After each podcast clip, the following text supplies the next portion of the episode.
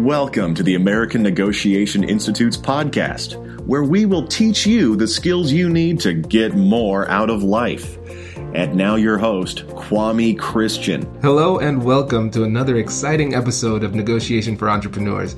I'm Kwame Christian. I'm a business lawyer by trade, but my passion lies in teaching you how you can use negotiation and persuasion to get more of what you want and how to make the difficult conversations in your life easier. Before we jump into this episode, I'd like to give a couple of listener shout outs. I'd like to give a shout out to Preston from Illinois and Addie from New Hampshire. Thank you both for reaching out. You know I love hearing from all of you, so if you haven't yet, please connect with me on LinkedIn. There's a clickable link in the episode description that takes you straight to my LinkedIn page. So just connect and I'll shoot you a message. I really want to hear what kinds of topics interest you, and LinkedIn is the easiest way for me to connect with you.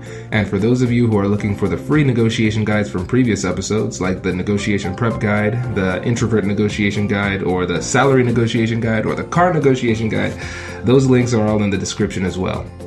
Today we're talking to Gary Monti. Gary is the owner of Center for Managing Change, an organization which helps people improve their performance in business as well as personally through an understanding of themselves and awareness of others. He uses a three pronged approach addressing the business case and associated business processes, project management, and the people and politics in a given situation. For more information, you can contact him at 614 226 1333 or go to his website at ctrchg.com and also make sure to check out his podcast Thrive and Connect on iTunes or you could go to thriveandconnect.com.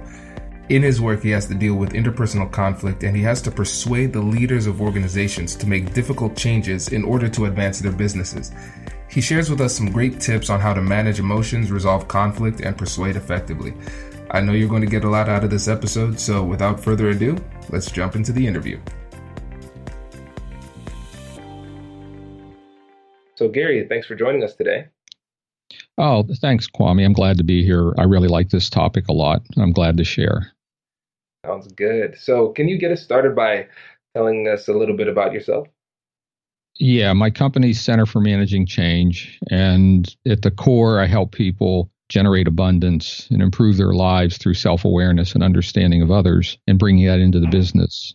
I use a three pronged approach. I look at the business case and the business processes. And then from there, if changes are needed, I introduce project management to effectively bring about a principle based change. But there's something else that I do that's really critical in this process, and that is I focus on the people and politics as well because, you know, wherever we go, there we are, and we drag all our baggage with us. So what I do is I just run that triad. I call it the business triad of business case, project management, and people in politics, and just work with the individuals so they can like spiral up and improve their situation. I love it. This is really interesting. One of the things that you said that I'd like to dig in on a bit is self awareness. And so, when it comes to change and even persuasion, why is self awareness important? You know, I, have given this a lot of thought, and I like to reduce things to as small a phrase as possible. And what comes to mind that best represents it, it's a little snarky, and I want to back away from the snark, but the phrase is good, and that is the Peter principle that people rise to their level of incompetence. Mm. And success takes people to spots where they just lock up. So I help them unlock through self awareness because the jamming up of the conscious mind has to do with psychological components that the person has ignored or repressed while they were growing their business.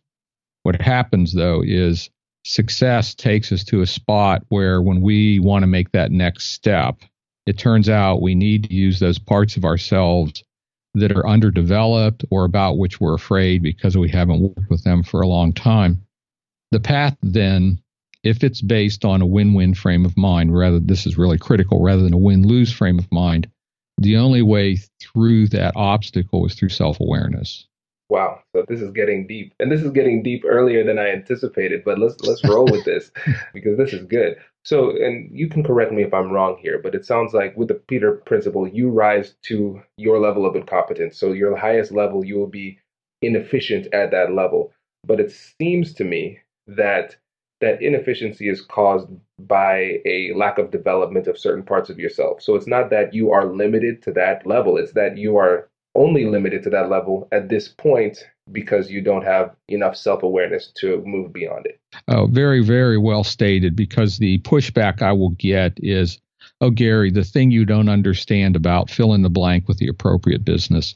And as soon as people start telling me the thing you don't understand about my business, then they've run into what they think is a permanent limit. And as you were just saying, Kwame, no, it's not. They've run into it's just time to work on themselves some more to get beyond that limit.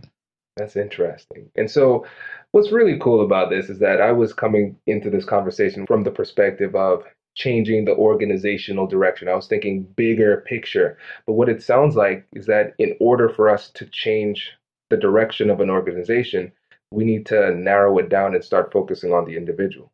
Well, we need to do both. That's how I developed the triad because it's kind of a carrot and stick approach. Yes, first of all, you're correct. Yes, we do need to develop the individual the way to push people to deal with the discomfort of change is to show the benefits of if they improve, here's how the organization can improve. So you kind of work both of them simultaneously. And that's where there's a lot of tap dancing I do when I do this work because, like, all the balls are in the air simultaneously. right. This is so interesting. And so, in your opinion, how do you find yourself using negotiation and persuasion in your line of work? Pain.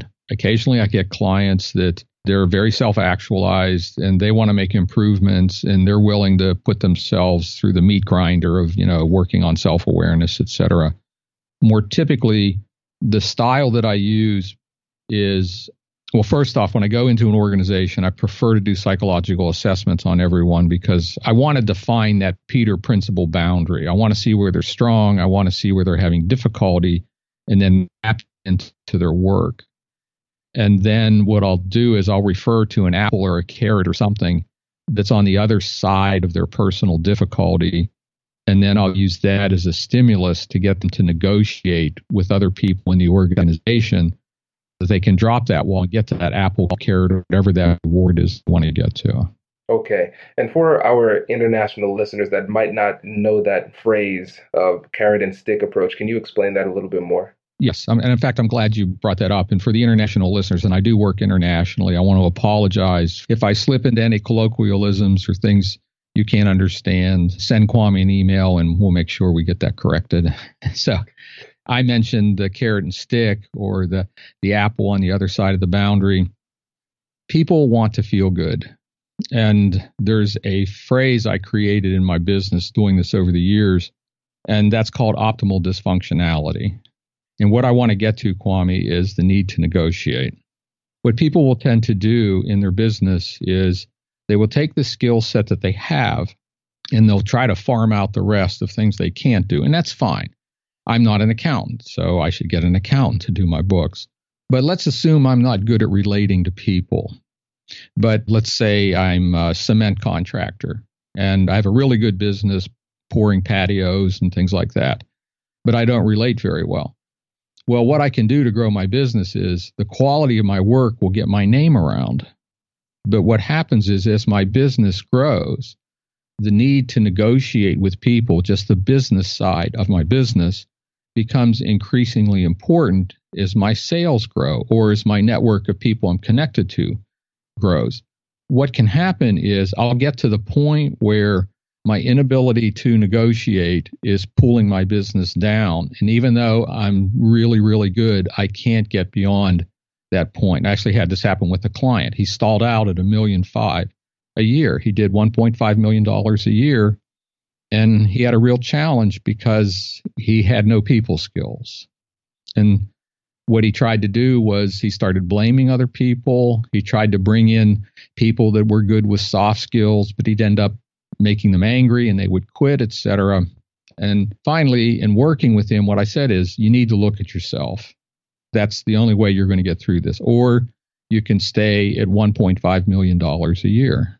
And we worked some, and he was resistant, and his business stayed at $1.5 million a year. Other clients I've worked with see the, the opportunity to grow their business and do more of what they're good at doing that desire creates a positive tension that gives them the energy to work through understanding themselves better and change the way they work in business. And so we're back to the negotiations you were bringing up. Did that make sense, what I just said? Absolutely. That was really good. And one of the things that I've noticed from listeners reaching out to me is that sometimes they feel as though they are not the person that has the, the people skills. That's not their gift. And so in your experience, how can somebody who doesn't have that emotional intelligence or those interpersonal skills, how can they improve upon those skills? Well, the first thing that comes to mind is vulnerability. And specifically, that gets to sharing power. And their self critique can be legitimate. If they tend to be more of a logical problem solving person, there's a good probability that their people skills aren't as good as someone who's, you know, natural at doing that. Well, at that point, what's needed to grow their business is sharing power. And it's important to construct more win win negotiations and a legitimate sharing of power in the business with those who do have people skills. And here's where the vulnerability comes into play. Listen to that person with people skills because, you know, let's say this person's been in business for 15 years. Well, they've got some very strong bad habits and this is where the challenge of vulnerability comes into play, where I work with them to encourage them to say, look, why don't you let you know George is better at negotiating than you are? Why don't you let him work on the contract negotiations now? Because he's intellectually capable and he's more empathetic and more of a people person. So why don't you let him do the negotiations instead of you, Mr. President, negotiating all the contracts? And that's why I mentioned the word vulnerability because now we're looking at woo, sharing power in a very, very significant way. Yeah, that's interesting. I like that. And vulnerability is scary for a lot of people. so I guess then it begs the question how do you, when you're dealing with these clients, how do you persuade them that vulnerability is the answer and there's a value in that vulnerability? They need to persuade themselves. And what I do to help is I start with the psychological assessments that I do, and I point out the assessment says where they're having difficulties, where they're having problems, and I'll validate and I'll say, is that correct? Do you have trouble in negotiations of, say, getting too pushy? I'll take a real common one in the United States. A lot of people that have their own business in the United States, this isn't necessarily true in other countries, have this macho approach that, okay, by God, I got to be on top of everything and I've got to push. And that'll show in their assessment. Show it'll show very clearly. Then I will take so I'll say, okay, here's your strong point, and that got you to where you are today. Then I look at their weaker areas and I will map those weaker areas into how they need to negotiate with other people and share power in order to get more of what they want. I actually graph some of this stuff out. I, I try to make it as visual and as simple as possible so that let's say we're working internally. It, it's always good to start this internal to the company. So let's say two people start arguing. They're on the board and they're arguing with each other. And while they're arguing, I always like to have an overhead projector. And what I will do is I won't say anything, but on the overhead projector, I'll put both of their assessments up and I'll point to their weak spots. And then the audience gets to see, oh, this isn't a technical issue at all. They're just trying to protect themselves. Mm. And what that does is that stimulates the participants to say, oh, you know what? Maybe I better back off on this because people will swear it's a technical issue. I mean, the accounts will swear it's just a money issue. The engineers will just say it's a technical issue. The scientists will say it's a scientific issue. Baloney. In fact, I tell my clients, your business only goes as far as the politics. And you're eventually going to get to some point where you've got to negotiate.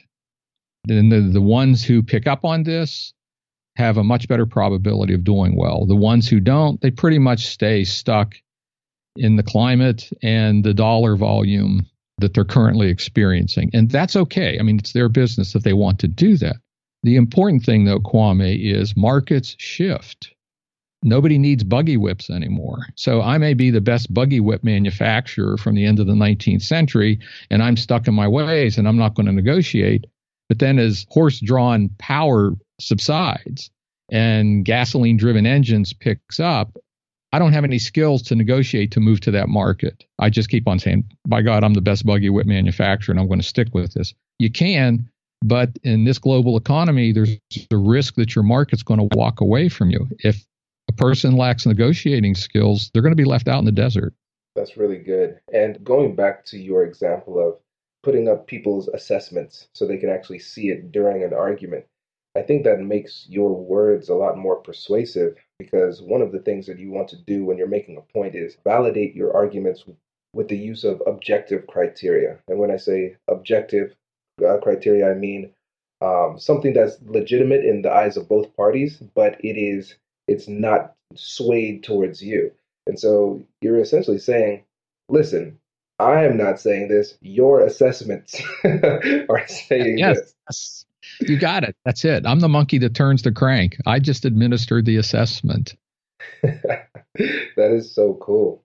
Uh, in, in, fact, this is pretty good because if you have any professionals listening, one of the concerns they will get is their client will get on them about billable hours. And I will have that. And they'll say, I brought you in to help turn this around. You know, why is this invoice, you know, thousands of dollars higher?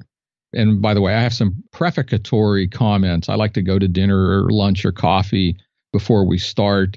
And I tell them my method. And one of the things I say to all my clients, and they forget this every time, is when my invoices look like they're going beyond what you thought was reasonable, that means you're not doing your work. Mm. Almost to the person, everyone forgets it until you know it's a end of quarter, end of year, and they're going, oh, how much did we pay Center for Managing Change? And oh, you know, we're going to call Gary on the carpet. And then when they call me in, I'll say, do you remember what I said?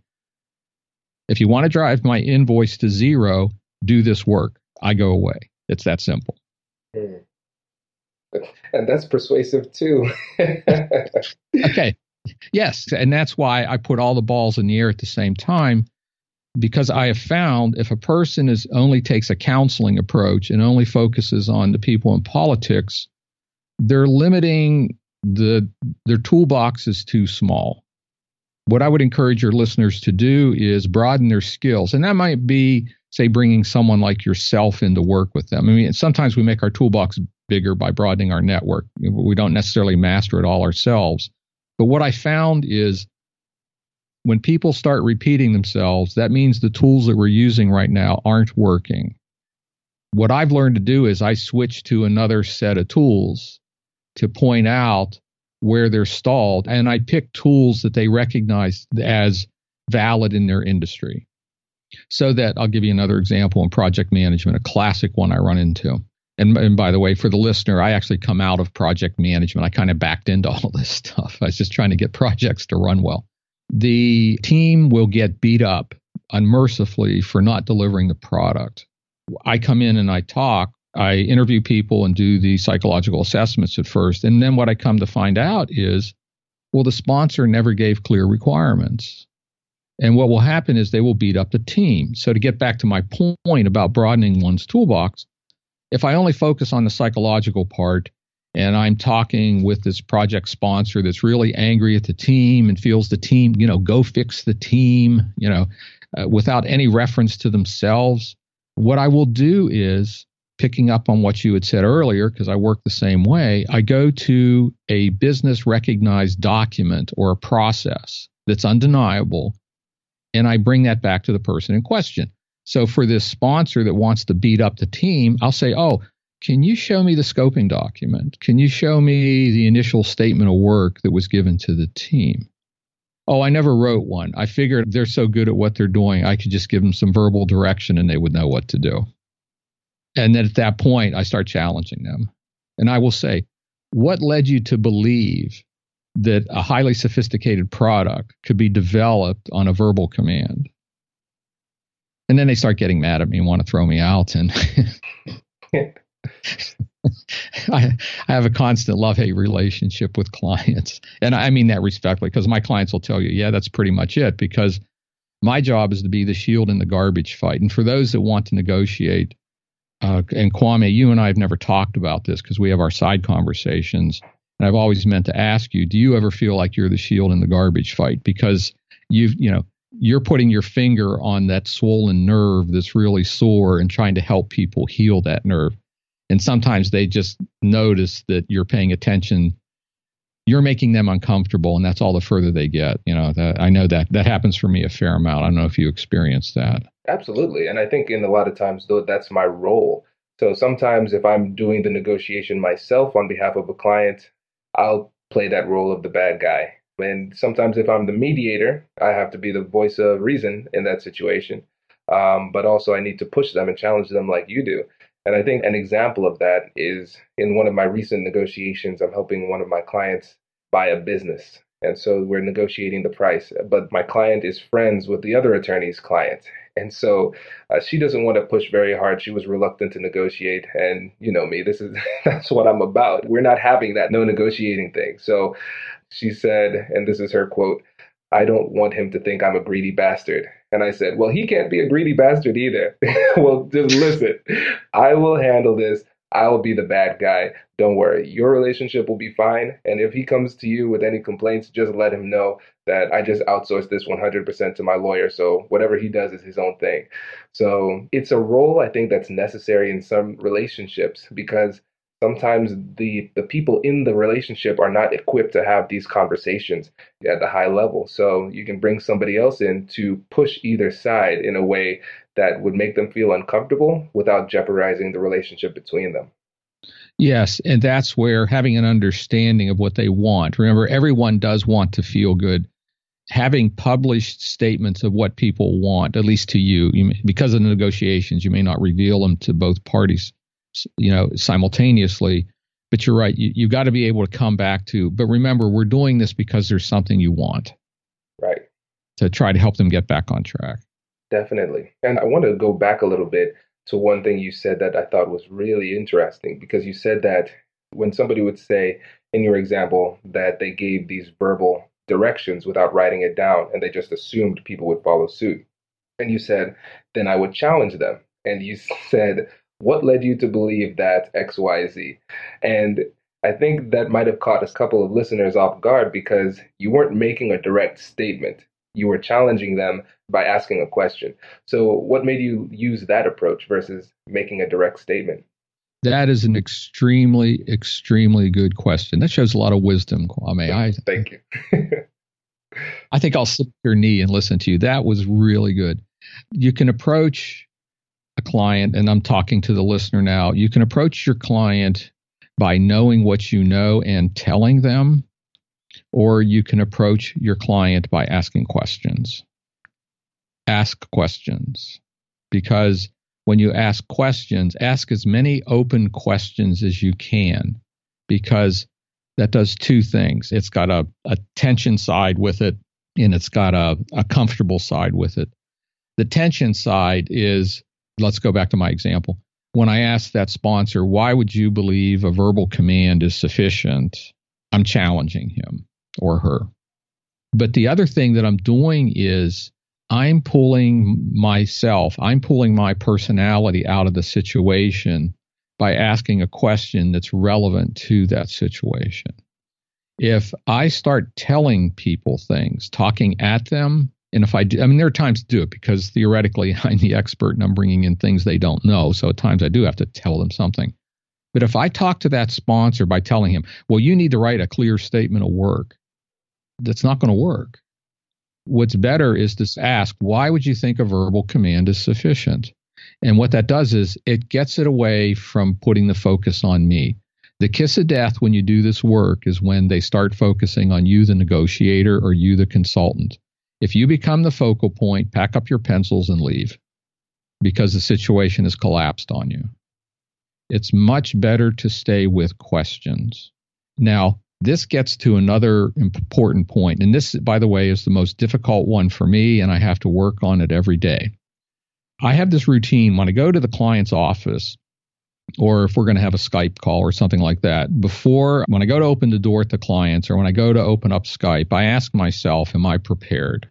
And by that, I mean, am I prepared to stay away from making this about me? Am I prepared to simply be the agent of principle based activities grounded in win win negotiations? And sometimes my answer is no. Well, you know what? I won't make the Skype call and I won't go in the client's office. Because what's going to happen is I'm going to start injecting my personality. Keeping one's personality out of this work is the number one most important principle. And I meditate a fair amount because I want to tell people what to do. I, will be honest about. I mean, what's sauce for the goose is sauce for the gander. By the way, I put myself through all the things I'm talking about, what to put your clients through, and the reason I do that is to be disarming because when that sponsor gets mad at me for asking, you know, what's wrong with verbal? You know, who the hell do you think you are? And and I get boy, I get called more than that at times. I will say, I'm only asking you to do what I do. I'm only speaking, you know, one man to another man, one man to you know to a woman. This is just part of adult behavior. To do this work, one needs to be grounded in themselves and free of any duplicitous behaviors. And one of the reasons I meditate is the urge to be duplicitous or whatever you want to call it, whatever my shortcomings are. Well, they're always there, they come up. I spend time on making sure I'm the agent of change and the agent of the loving, compassionate discipline principles that will help everyone do better in the situation. I guess I'll put a period on that. okay, so this is really good because that's one thing I always harp on in this podcast, and that's preparation. So, what does your preparation typically look like before you go into difficult conversations? One, where am I with myself? Two, where am I? What do I perceive the situation to be? Three, what is my understanding of the participants in these negotiations? And have I validated that to make sure that I'm walking in both with the right frame of mind and the right information about the people? And when I say right, I mean that in the sense of wisdom. Am I coming in in an appropriate way to help these people do better? I like it. That sounds a kind of systematic. Would you, yes. I like that. I like that. So that's a, a preparation approach that you use before everyone. So almost like a rubric in a sense or a framework. Yes, that's correct. It is. And that's one of the things I founded Center for Managing Change to help systematize doing this work. Not that, now for the listener, this is not a cookbook. These are just guiding principles. Um, you can't just mouth this stuff. You actually have to do it on yourself first and then you can take it as a rubric out to your clients. Uh, and when I say do it for yourself, let me take my partner Jenny. We've been together what ten years now. Well, you know, if I'm being out of sorts and I'm not being the best of partners with her, well, okay, I'm not prepared to work with my clients. I mean, this is wherever I go, there I am. I have found that the boundary between business and personal life is only one of degree. And that preparation of self awareness and am I in am I compassionate? Because everyone needs help every now and then. Am I disciplined? Do I know my stuff? Am I willing to treat people as equals and listen to their agenda, even if I disagree with it? D- yes, I do have a rubric and I take myself through it. And then that helps me systematize things. And then and what that does for the client it helps put oil on the water. It helps calm things down. Because when i am consistent in my behaviors in a compassionate way that's disciplined for business i'm both modeling what's good for the client and i become a safe harbor for people to risk remember that thing at the beginning of our conversation vulnerability they'll risk over time showing me more vulnerabilities. And really, my experience is the negotiations don't progress until those deeper vulnerabilities they're trying to protect, they've got to come to the surface and be seen for things to to move forward.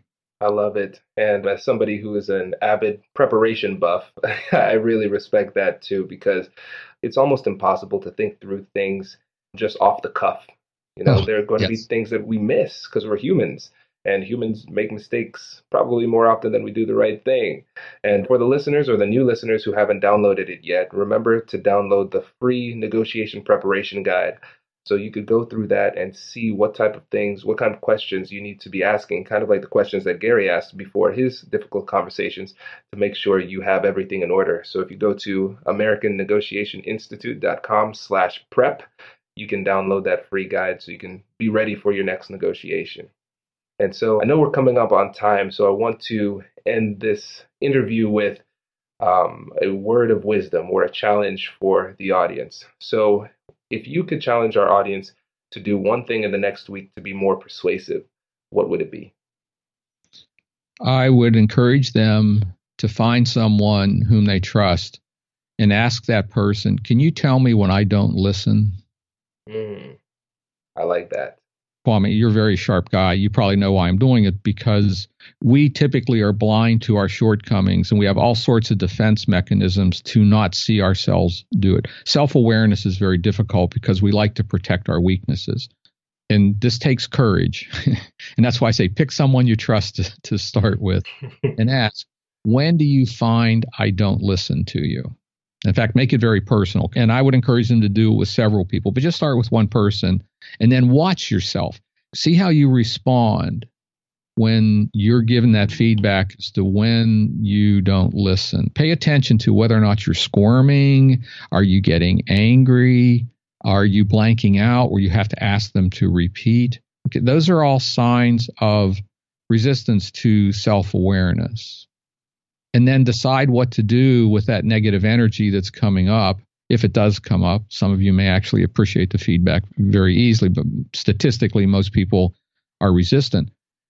Then start paying attention to that and take that energy, that frustrating energy that you're having, and ask yourself, well, if I channeled this into listening better, what would I do? How would I listen better? And then your path. Mm. I am so excited about this because this this reminds me of a book I listened to on on listening and they challenged you to essentially do the same thing but they said on a scale of 1 to 10 give people a scale of 1 to 10 and have them grade you and so let's do a little experiment here in, in the last moments of this episode so we've spoken a few times over the past year or so gary so in your opinion, on a scale of one to 10, where would you put me? And don't take it easy on me because we're in front of my audience. don't worry about that. So, what, what would my grade be? Um, one time it was a four, and another time it was about 8.5 to 9. I think of instances. See, see, this is interesting because when I asked my family, I scored a lot lower than what I did in professional situations. And that surprised me. And so it took me off guard because communication's my thing. And so I was feeling really good about it. And I got failing grades. oh, and, that's beautiful. And so what I noticed is that I have a different level of listening the closer the relationship is to me. So if it's a business relationship, I can be very good at it. But if it's a closer relationship like a friend, I'm worse. If it's a family member, I'm terrible. And so that was some hard feedback to get. And so I had to ask, how could I do better? I don't know if I have because I haven't asked the question yet again because I'm I'm afraid. But if I can extend that a little, you are going down the right track. For the listener, if that's a bit too much to do, I like what you said, Kwame. And let's go to the fact that the more intimate it gets, the more difficult it becomes, that, you know, your scores drop with intimacy. For the listener, what you can do is if this feels too hard to do, take the people that you have a hard time with in your life and write down their character traits and the things that, oh, and another thing, you know, this guy really torques me and makes me angry. Write down what frustrates you about that person and do it with several people. What you have when you've done that process is you have a mirror because there is something within you that you're not looking at that adds to the that creates the frustration you're feeling with that person. So you can use the people around you as a mirror. Kwame, thanks for having the courage to talk about as you get closer to family, it gets more difficult. And there's a reason for that occurring when we connect with people, I'm going to go back to the thing about optimal dysfunctionality, and I'm going to be a little Jungian here. And just in Jungian psychology, there's eight components to, to getting information, solving problems, dealing with people. And what happens is we're all strong in a couple of them. And since we want to feel good and we don't like discomfort, it's very easy to hook up with, to marry, to have a business partnership with someone who's strong in our weaker components. Like, oh, I just took a shortcut because, like the, the one guy's telling you about the cement contractor. Oh, I don't have to worry about feelings because I'll just hire people that are good at feelings. And then he just ended up making them angry and driving them away so what happens is infatuation. When we first connect with someone like oh man this is going to be the perfect business relationship. This is going to go really great. When you feel that giddiness that is a tip off that your listening skills are really low. Because the giddiness is about oh that person's going to do what i don't want to do. That person's going to do where i don't want to be confronted. And then what happens is when we're around that person, they start becoming a constant reminder of the things we're not good at. And the infatuation wears off. And suddenly that business partner, it's like, God, I wish he'd get hit by a bus or something because I can't stand working with him or her anymore. It's all about ourselves and our willingness to be open. I think that's really good. And I like the fact, Kwame, that you brought up the one to 10 on a scale. How good of a listener am I? Or am I not? That is really good. Make the rubric out of it, make it measurable, make it external. Because the more you can externalize this stuff where everybody can look at it and talk about it, the chances for success go up accordingly. Right. And by the way, the one last thing the success might be it's time to end that relationship because you may honestly find out this isn't working and then you get into another set of negotiations that Kwame is quite good at is okay, how are we going to dissolve this? How are we going to do it in an equitable way? Right. See, this is really good. And I think uh, to your point, like when you gave you me my grade, you didn't just give me an overall grade.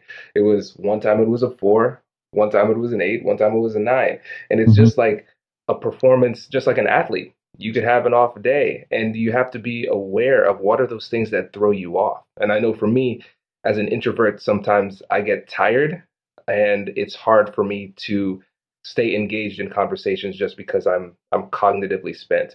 And other times it's because I'm an entrepreneur. Um, I have a lot of ideas, and so if somebody talks to me and I get a lot of ideas, I start to wonder. And so you have to be keenly aware of your weaknesses and learn how to combat those or compensate for them when it comes to uh, managing your listening ability. Yes, yes, very well stated, because that's one of the reasons I do the assessment so that I try to teach people to see their strong component starting to dominate the situation. And you know what happens to listening skills at that point. As the people start dominating with their strengths, their listening starts dropping. Very, I agree with you completely, uh, Kwame. You got to watch. Like for you, it's options and possibilities and if you get too many, you can spin out of control with too many options and possibilities. Yeah. For me, it's drawing conclusions. I'm really good at looking at things and drawing conclusions. But if I take that too far, eh, I start creating problems. and I back off and be more empathetic. Wow. See, this this has been great because I think I love interviews where I get a lot out of it, and I have to leave and uh, do some introspection on how I can get better. And so I'm hoping that the uh, audience had a similar experience. So thank you again, Gary, for coming. This was really good. Oh, you're welcome. I you know I appreciate the opportunity. You can't hold on to this stuff. All you can do is kind of pass it around. So um, thanks for the opportunity, Kwame. I enjoyed it. I hope you enjoyed that episode. If you find this information helpful, please leave a review and subscribe. My goal is to teach these skills to as many people as possible, and leaving a review helps our search results, which helps us to reach more people. Remember, success and failure is determined by how we handle these critical conversations in our lives. My job is to make these difficult conversations easier while getting more of what you want in the process. I've had the opportunity to provide these negotiation and mediation services to a wide variety of professionals, including lawyers, entrepreneurs, and warring business partners. I do this through a simple three step process situational analysis, strategy creation, and plan implementation. First, we analyze the situation to get a lay of the land and understand exactly what we're dealing with.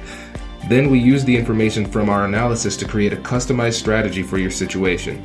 And then we work with you to put these powerful strategies into action so you can close the deal or resolve the conflict.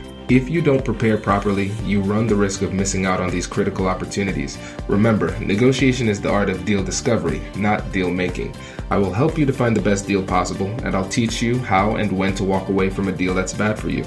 Sometimes the worst outcome in a negotiation is a deal that never should have been made. When we work together, you'll know that you've put yourself in the best position for success. Feel free to connect with me on LinkedIn or shoot me an email if there's a specific problem or opportunity you'd like to work through. Thank you so much for listening, and I hope you have a great week, and I'll catch you in the next one.